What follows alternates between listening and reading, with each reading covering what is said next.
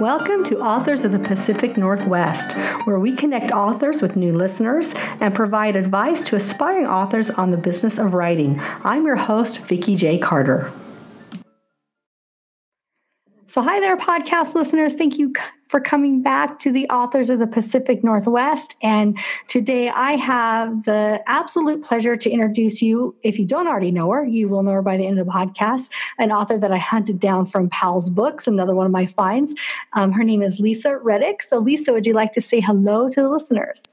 Hi, listeners. I'm really happy to be here today and excited to talk to Vicki about my book, and I'm so glad she found it at Powell's. Oh, me too. I, I had one of those uh, weekends where we stopped at Powell's. So I live I live north of Powell's. I'm I'm in the Vancouver area, and I told my husband I need to go to Powell's. Need to find some authors for the podcast. And so they have this one northwest shelf that I go to often, and I'm sitting there uh-huh. looking through the books. When I found yours, I'm like definitely going to get in touch with Lisa. I think That's that she'll a great fit yeah. for the book.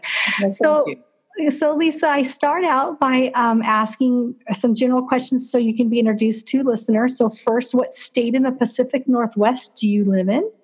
I live in the state of Washington in a sweet town north of Seattle called Edmonds. Edmonds, it well. Yeah, we're yes. right on the water. We have beautiful views of the Olympic Mountains, mm-hmm. and it's a mm-hmm. really sweet little town. So it is. It's one of my dream towns, actually. really? Oh, that's sweet. Yeah, yeah I've been here for over thirty years and raised. Oh, so you, you're what we'll call it a native in that sense. Pretty much. Probably in a, hopefully in a house that you could probably sell for three times the amount you bought it for yes, these days. That's absolutely happening around here. and you wouldn't be able to move in that area after you sold. So exactly. Yeah. Yeah. No, I'm very grateful and grateful to live here. It's yeah. a wonderful community of people and yeah. Yeah. I, great and I love Edmonds a lot too, in the sense that I love the views, the water, and the mountain ranges. The most beautiful thing about the Pacific Northwest, particularly in Washington, because that's where I'm from too, is we have a lot of water. Granted, we have plenty of rain, but we have a lot of water and beautiful mountains. And there's just nothing better than that, I'll tell you. Yeah, I mean, it's been an interesting winter, but. Mm-hmm. Oh, yes, cold and snowy. So, yes, cold people, we get snow. we did. Oh, my goodness. Yes. Oh, a lot of it too for us. Yeah. Of, yeah. And that's kind of right up your alley. So we we are going to dig a little bit about your background because I'm very curious about your background, but we'll get there. So don't worry. Um, uh, so so tell us a little bit. Well, first, my first question is that I like to ask authors is for new listeners. What's one thing you would like to share with them? It doesn't have to be anything literary. It can be personal you know about you that you would like them to know before they even pick up your book like if you could tell every reader this is something about me you need to know or you should know well, I think what um, I'd like them to know is that uh, my first novel, The Same River, is based on my life story growing up on the North Umpqua River in Central Oregon. Mm-hmm. And um, it's a very personal story. It's also a story of redemption and hope and wisdom and wildness and all of those things. And that doesn't come just from the outside of me, it comes from within my life. Mm-hmm. so mm-hmm. that I what I offer readers is authentic, um, hopefully thoughtful and inspiring. And um, my intention of my work is to really inform people about issues that we face here in the Pacific Northwest, specifically mm-hmm. in this book salmon restoration, dam deconstruction. Um, natural history, Native American history. So it's it's a it's a lot as well as my own personal history. And um, yeah, and I'm very passionate about uh, my work as a writer, and I hope that readers are drawn to that and can experience that as they read my work. I love it. And that's a perfect segue. You could have answered the question better to lead me into the next stage of question I was going to ask you. So, so of course, I did some reading on your website so my listeners know they can go to show notes and find your website and find out about you while we're talking. Um, but you have, for my mind, an absolutely wonderful background. Of course, it's in, in education, you know, higher ed. So you and I are kindred spirits there. Mm-hmm. And, but I love, um, what you you have a whole section there about what you're willing to go talk you know do speaking engagements mm-hmm. about and um, that's probably one reason why i was drawn to you from your book you know kind of looking at the book and reading it a little bit and saying you know there's there's something special about lisa and also i really feel like some of us native northwest people we really have the same love for nature and healing and um, just the miraculous aspect of because where we live, you know? So, right. So share with our listeners because they're going, what is Vicki talking about? so share with us what your background is as far as your day job, I would say. I don't know if you're right. still day job, but you know, right. kind of your background. Right. I um gosh, where to start? So mm-hmm. I've always loved being in the natural world. You know, as a child, I loved hiking. You know, as a teenager, I spent time on my horses in the mountains.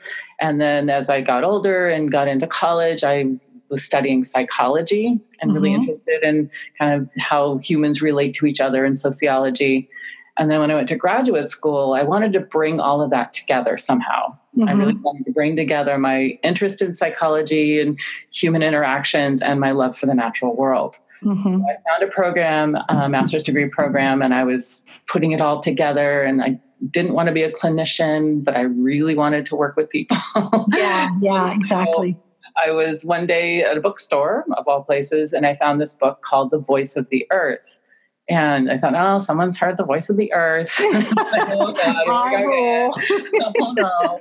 And then I read um, a description of it, and I thought, oh my gosh, this is exactly what I wanted to do. Mm. And it was the first time I saw the word eco psychology in print. And it was mm-hmm. by Theodore Roszak, who's actually a historian. And it was the first book that talked about um, what is now a field of psychology called eco psychology. And what the field does is it helps us understand human behavior. You know, we talk about the context of, oh, we have the self and the family and the community well, mm-hmm. this expands that whole um, methodology and to include the natural world because mm. we are of nature. Mm-hmm. And so all the models, all of the practices, all are based in this whole idea of, um, you know, our kind of coexistence with the natural world or our embeddedness rather in the natural world so i went on to finish my master's degree and um, actually was part of the first ever gathering of eco psychologists in um, Esalen, California. so, um, and that was very exciting because Theodore Roszak was there. Um, there were people from Greenpeace, psychologists from Harvard. I mean, it was just this very rich gathering of people, and we were thinking through and planning and you know having conversations about what this meant. And at the time, we really felt it was going to be a revolution in modern psychology. So we were very excited about that. Um, and as it turns out, you know, there are programs around the country now. I did develop mm-hmm. and run a two years master's program here at Antioch University, Seattle. That's mm-hmm. it's been closed down, unfortunately. Oh. yeah, you know, just budget cuts and yep. university yep. politics and things like that. But I know those well. it was great. I mean, my students loved it, and I learned so much from them about mm-hmm. how important those experiences can be. Like, I had a student once who suffered apparently i wasn't she wasn't di- diagnosed but she was with depression and she was very sullen and i'd take my students out to the salmon stream every fall and she spent time sitting on a the log kind of crossing the stream and the salmon were swimming underneath her. Mm-hmm. And the next time we met for class, she was a completely transformed person. She mm-hmm. said, Watching those salmon taught me to be brave. Oh, that just gives me chills. I love it. so cool. I know. I was so like, wow. And so that's the power of this work and how that translates to my work as a writer now, which is kind of what I've transitioned into, mm-hmm, mm-hmm. really is about how to tell those stories, how to inspire those goosebump like experiences through image, through, you know, memories, through personal memories, through, you know, a good story. Mm-hmm, so I kind of landed in my current work as a writer. So how absolutely awesome. Well, I didn't know about that form of uh, that discipline until I was looking at your materials, you know, and looking at you, and I'm like, she really needs to explain this because I do feel like I'm drawn to all of it, but I have no idea what it is, right? You know, I'm just yeah. very much drawn to nature, and you'll find um, me almost all my writing is around water and around the ocean. And I tell my husband all the time I, I must have been a mermaid in my past life. yes. the ocean. yeah. and um and but I do know moments of growing up and in my life where where being in nature just alone just was the most healing thing for me. And then the second or comparable healing aspects was writing. I love to write. And so nature does find itself in much of my work too. So that's fantastic. So I love your background. Thank you. So, thank you for introducing it to all of us and the listeners. And um, so, segue a little bit into um, first, when did you realize that you were an actual writer? Were you young? Did you write journals, or did it kind of stum- did you stumble upon it in your master's program? How did that come about for you? Um, I would say when I was young, I loved to write. I got some recognition in high school for my writing. Mm-hmm. Uh, I never thought of becoming a writer. I just loved to write. Mm-hmm. So when we moved to uh, the Pacific Northwest, well, actually moved from California up here, I took a class in writing poetry. Mm-hmm. And a local poet here, her name was Jodi Eliason, and she was amazing. And so mm-hmm. I she taught at the Extension College at University of Washington. And the way she taught us was we would meet somewhere in town, not in a classroom, and we would go to um, some other place like a bus station or a hospital, and it would be a complete surprise, and we would sit and write. Oh. So, for example, I found myself sitting in the University of Washington Hospital burn unit one time. Oh my goodness and I'm just sitting there writing my heart out because mm-hmm. I'm in this space with these people. And it was a great way to learn to write. And I think mm-hmm. that has informed my writing to this day. You know, listening, being surprised. Um, so, and I never really, I didn't, I published a few poems, I did a few poetry readings, but I never moved into the idea of being a published writer until I, uh, decided to write this novel mm-hmm. and knew that I had a story to tell. Mm-hmm. And part of my, it, I think it's on my website that the um, inspiration of for this book came through my PhD program. Mm-hmm. my PhD in eco psychology, and I had done all this research about the river, and I could have written a nonfiction book about it. But I thought, wow, what if I could tell a really good story? Mm-hmm, exactly. Um, and rather than using the blame and shame tactics of modern environmentalism, I could say, you know, I'm going to go and tell a beautiful story with a dog and a romance and, and, and captivate everybody in the, and, right. and, and give such a great message right at the same yeah. time so yeah. oh wonderful so let's talk a little bit about the book too because i did read on your website it, it was generated before your phd from a situation in your life and um, how that inspired you know the progression towards writing the, the book so share with the, the listeners a little bit about that okay the um, well when i was 14 years old my 11 year old sister drowned in the river behind our house mm-hmm. obviously a very powerful formative horrific loss for our family mm-hmm. Mm-hmm. and so the story of the river is about that. It's about that loss. It's about recovering from that loss. Mm-hmm. It's about recovering my relationship with the river mm-hmm. Mm-hmm. being in that wild place and respecting it and still loving it in a way. You know, I was pretty young, so, you know, there was a lot of formative things going on for me as well. And so, how that played out in my life, how it played out in the, you know, me landing in eco psychology. exactly. really, you know, it's, it's it's it's pretty clear in some in some ways. I did go to a writing conference here in Leavenworth at Sleeping Lady, oh, yeah. and um, happened to be in a workshop with the writer Barbara Kingsolver. heard of her? yeah, so yeah, yeah. Because she doesn't teach very much, and uh-huh. Her class was on how to talk about social environmental change through fiction. Mm-hmm.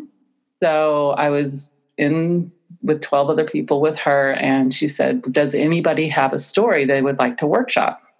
And up went my hand, and I'm like, Oh, and she, what am I doing? I know, right? And so she called on me, and I was like, Okay, you know, let's do this. And I told her my story.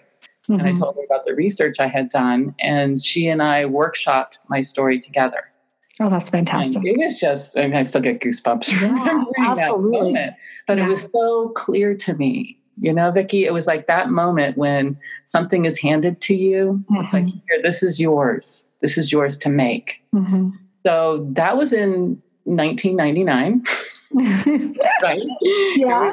2019 with my book in hand. So yeah. it was a very long journey for that story and um, but it is a journey i mean especially what i love about your story and this novel is that you took something and you are go, you share healing in a in a space where a lot of people don't heal from things like that or they're afraid you know they may be afraid of of the tragedy happening again and so maybe they never would go near a spot by water or you know what i mean? They they couldn't embrace it. And so i love i love the fact that that's the was the catalyst for you mm-hmm. to to um, go on this journey and i'm so grateful that you wrote the book. Now i haven't read the book yet. I'm dying to read it um, so i'll admit i haven't read it yet. But i am very much looking forward to going on that journey in the story with you. Yeah. Plus the message. I love love love the message. I um, i'm a huge environmentalist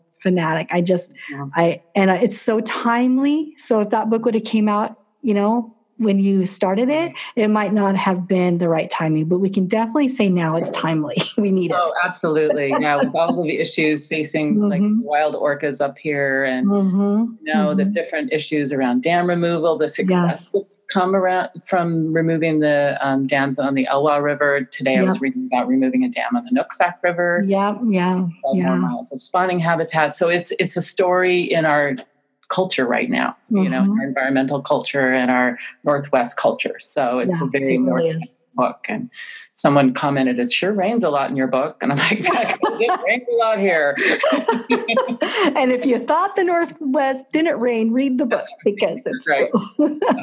yeah, there comes a time in Native Northwest individuals where you either decide you're going to leave, you can't stand the rain, or you embrace it and you feel you you know how wonderful it is exactly. because of all the life it provides. Oh and, yeah you know and, and of course we don't like all the flooding and everything else but you know it it's life generating and so you it embrace is, it. yeah. so and trust me there are people that would listen to this knowing me would be I don't know where that transition happened with Vicki, but somewhere she embraced the Northwest rain. exactly right. I know. Yeah, tell us that in the middle of winter when it's dark at three yeah. in the afternoon. Yeah. like, well, we oh, just hit daylight saving.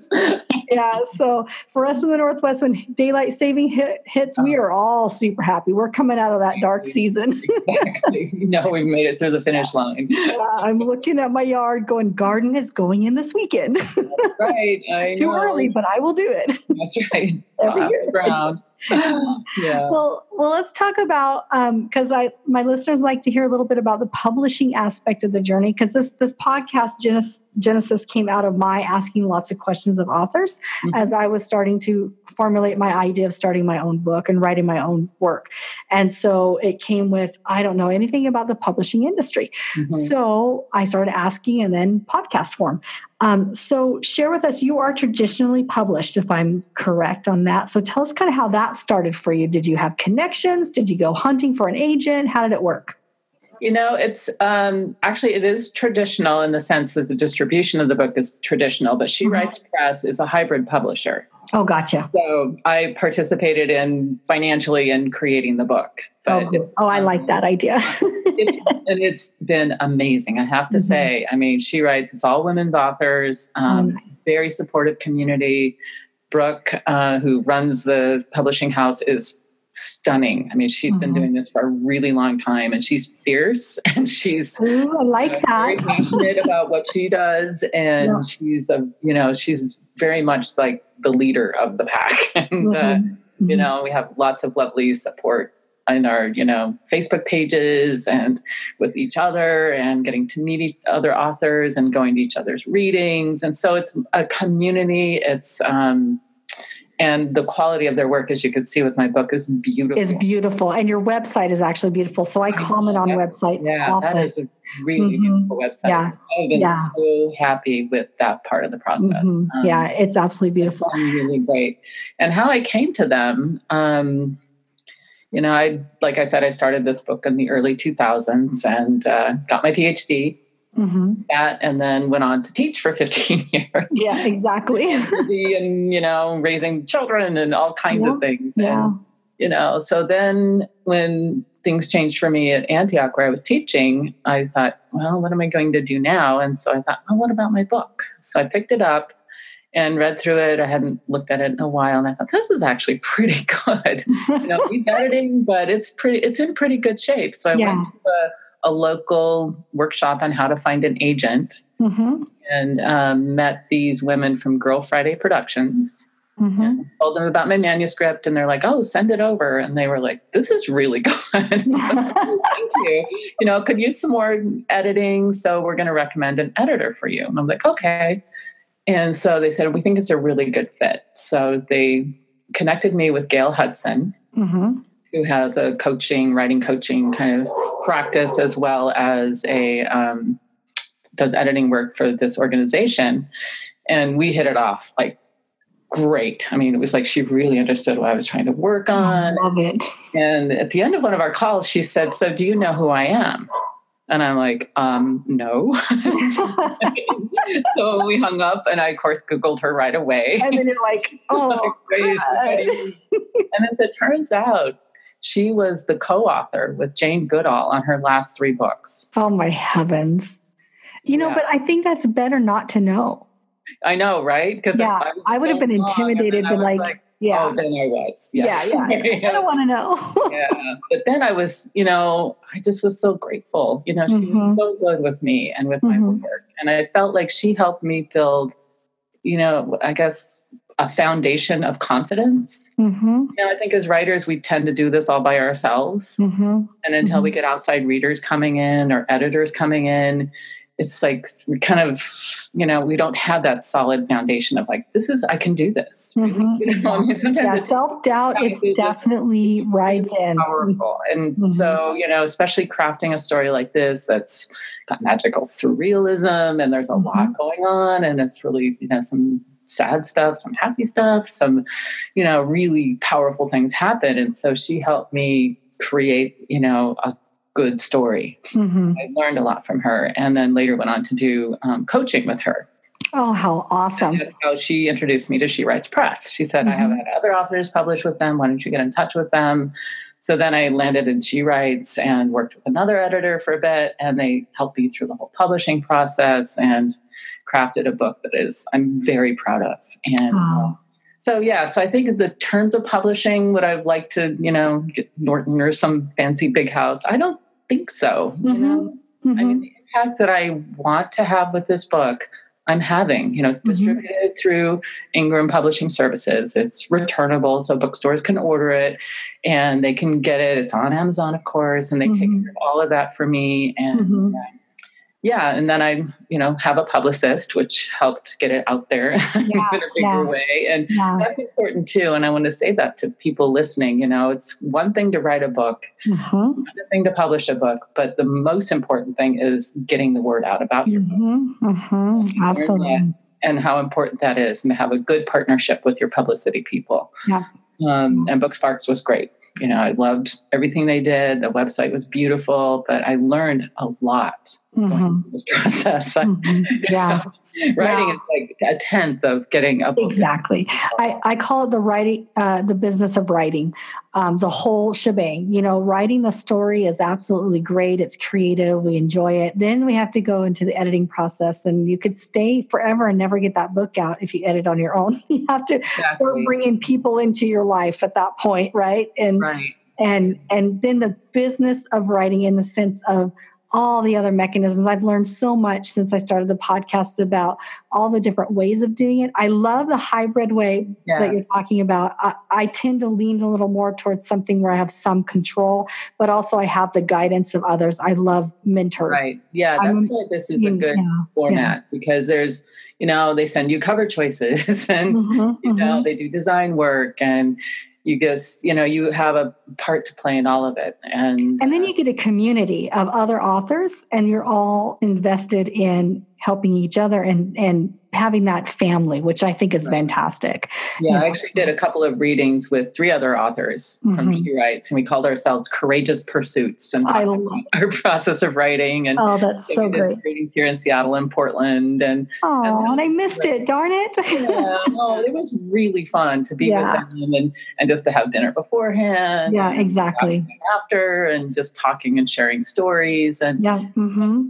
you know that that is that's very valuable it is you know self-confidence and mm-hmm, mm-hmm. you know mm-hmm. recognizing yourself and others and you know even though their work is very different and yeah so i like that a lot about she writes i honestly didn't feel like i could do this whole idea of an author life or being an author until i honestly started the podcast i started to get just no authors in my area started to interview them and it, then it expanded out obviously all over and all over the northwest i keep it really regional because i'm a small town girl so i like to stay close to home and mm-hmm. um, and then over the year i realized because it's only been a year that i started a podcast that i realized i can do this and i know it comes from the confidence of people talking to me and sharing me their stories and now you know they're hearing my reading too my writing because i'm working with some of them on my edits in my my book mm-hmm. and i'm like it changes you when right. you have other writers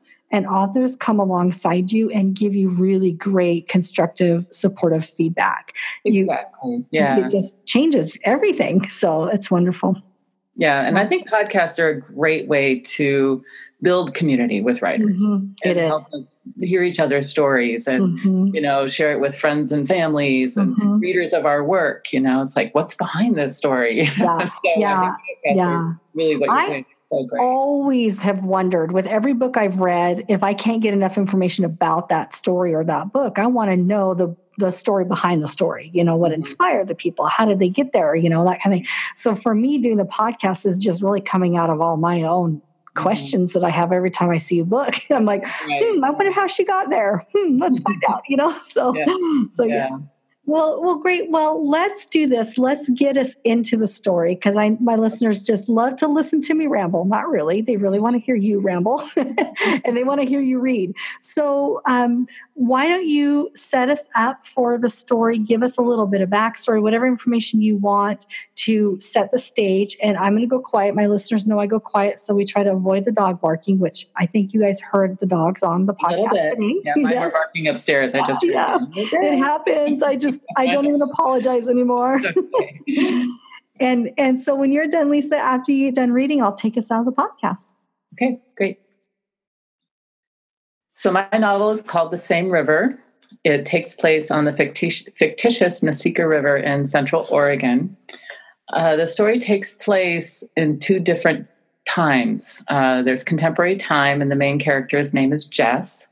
She's a biologist who's working for the Oregon Department of Fish and Wildlife and she is working to have a dam removed on the Nasika River that has been is up for relicensing and all of this is based on research that I did on an actual dam on the North Umpqua River in Oregon. And there's a parallel narrative that takes place 200 years before her time from the point of view of a Native American woman named Pia. And her people are living on the Nasika, so hence the same river. And it's the time right before the first wave of smallpox um, hits the tribe. And again, based on the research I did, um, two waves of smallpox actually decimated the Native American people in the Western Pacific Northwest prior to any contact with white Euro American settlers. So, the first part I'm going to read is from Pia's point of view, just to give you a sense of what it was like. I really immersed myself in kind of the sounds that she would hear, the smells that she would smell, um, what kind of the environment was like for people living at that time. So, this is from Pia's point of view. It was just beginning to get dark when Pia got back to camp. Lifting the damp, heavy elk skin that covered the door, Pia breathed in the scent of her home and knelt down on the musky deer fur next to her sleeping daughter. Pia cradled Leva and began to nurse her, feeling the warmth of her mother's knowing smile in the shifting light. Pia nuzzled Leva's hair, smelling the sweet, musky scent of her family cedar smoke and rain. As Pia's mother began to stack the wood in the small fire pit in the center of their home, Pia was grateful for the certain warmth and light the, the flames offered. She began to sing her fire song to Leva, and her mother joined in. It was a song of gratitude to the spirit of fire. Pia closed her eyes, remembering how her tribe had used big fires to burn the land and clear the way for gathering seeds from the sticky tar plants in the valley down the river from their home. As she'd grown older, she'd worked with the women enthusiastically, swinging her willow branches in time with her companions chanting songs of gratitude for the plants and seeds that gave them life. Last season, she had been pregnant and worked alongside her mother and grandmother. They had woven into their chanting lessons for Pia how to be a mother, how to birth her baby and care for her body afterward. Pia's husband Micah came in through the skin door and smiled when she saw when he saw Liba and Pia. She handed Liba to him and moved next to her mother to help her tend the fire and begin to prepare the evening meal. It started to rain. Pia heard others moving into their homes and heard the Nasika filling with a steady fall rain that would call up the salmon from their ocean homes into the river's arms to nourish her family with their bodies. She wanted to tell her mother about her vision, about the necklace and the comfort of the promise from her spirit sister, and that she was concerned about what Tennis had said you don't know what is coming. She knew that her vision had not just been a protection blessing, but something more. Her father came in and sat next to her. Pia had the necklace in her lap and decided she should share her vision with her family and trust her father to help discern its meaning. She held it out in her hands and saw the light of the fire reflected in the small, clear stones. I went to see Tennis today. She came to me in a vision up near the falls. Tennis wants this necklace for Liba to keep her safe. She said something was coming. I felt like she was warning me, but I don't know what about. Pia's father carefully picked up the necklace from Pia's palms. It looked tiny in his large hands, and he gazed at it tenderly for a long time before asking, This is from Tennis? His voice cracked with sadness, and Pia's mother moved closer to him. It is a spirit necklace that's not from our kind of time. What did she say to you? She said that Liba will be the one who will know the songs and chants, who will become the one that we can follow who will know what to do, but she didn't say what was coming. Her father shifted his weight and leaned against the fur lined walls of their home. His dark eyes reflected the firelight and seemed to Pia to deepen with a blend of sadness and fear. The rain grew lighter, and Pia heard the rustling of night animals in the forest around them. The call of a male wolf rolled down the canyon near the river and was answered by his pack in the distance. This is an important message and one we must attend to. In my own visions, there have been warnings as well. I can feel a tremble in the earth, a calling out, a storm from an unknown horizon. It would have been a great effort for Tennis to come to you with this offering. It is a rare gift and one not to take lightly. It is for your baby, Liba, and a powerful blessing. He began a slow chant that seemed to come from a time long before. Pia stood and carried Liba to his side, she held her while her father carefully placed the necklace over Liba's small head. He kissed her forehead, and Liba reached out to him in response. Pia smelled the river and her daughter's sweet, milk washed skin. Her father's chant held them like a protective, certain hand in their home, around their small fire in the center of a dark, uncertain place. So that's from Pia's point of view. And now I'm going to give you a little bit of um, Jess. So Jess is in her 30s. She's gone up to the river. She wants to do a kind of ceremony um, to mark a transition in her life. The next morning, a blue jay woke her up just as it was getting light. She slipped out of her sleeping bag and zipped open her tent door. The Nasika looked sweet to her in the early morning. The gentle mist rested on its surface, and the song from the day before seemed to glow within it. Jess pulled on strong leather boots over rough wool socks. She wished she had some sacred special vessel to carry the water in, but she only had water bottles she had brought for drinking. She felt a little clumsy when she went down to gather the water for her walk. She sat down for a while on the bank and tried to summon a prayer, a song, something that would be like a blessing. She thought of the old clumsy prayers from her Catholic childhood and smiled. She wanted to find another way to pray to open herself to the spirits of the land and the river. She stood up and walked to the edge of the water and watched the stream and the light in the water run over and around the stones of the riverbed. She thought of her sister, of how losing her to the river had created a kind of kinship, as if Jess and it were related somehow. That's why she was here, why she had been called to do this work. She reached her hand into the water and held it there, waiting.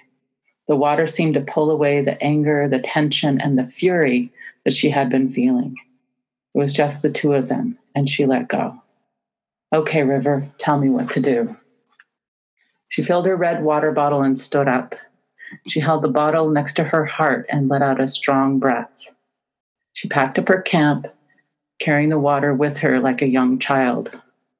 As she walked, she recited to herself the names of the plants and animals along the trail mountain laurel, salmonberry, devil's club, salal, mourning dove, chickadee, dark eyed junco, crow, trillium, skunk, elderberry, raven, trout. The walk took two days, and each step made Jess feel lighter, more determined, and part of something very important.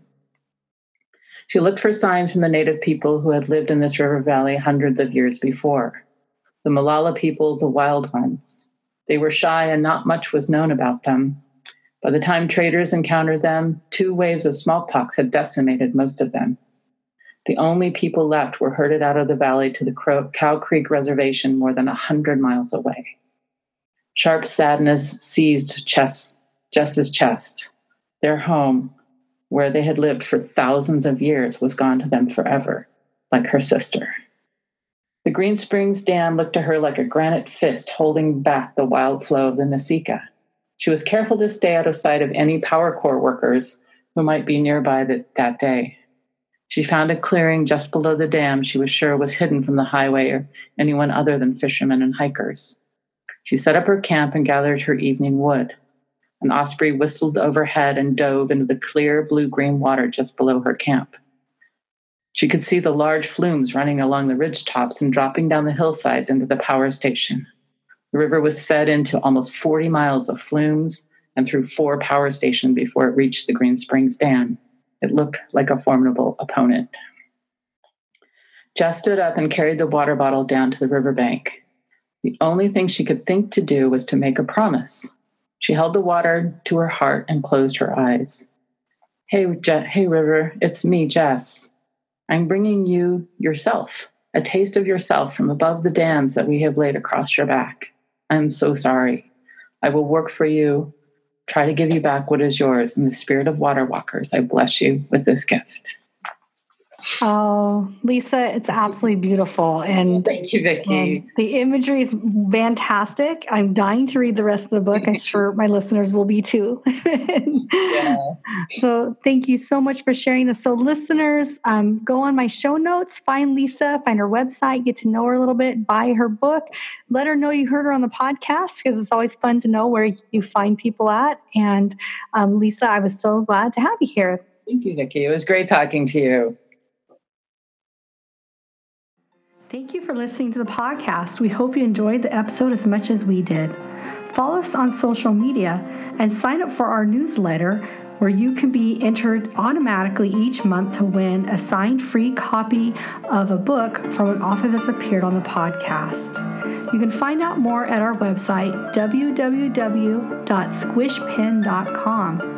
And finally, if you're an author in the Pacific Northwest and you would like to appear on the show, you can find out more on our website. So until next week, I hope you enjoy the journey. This is Vicki J. Carter signing off.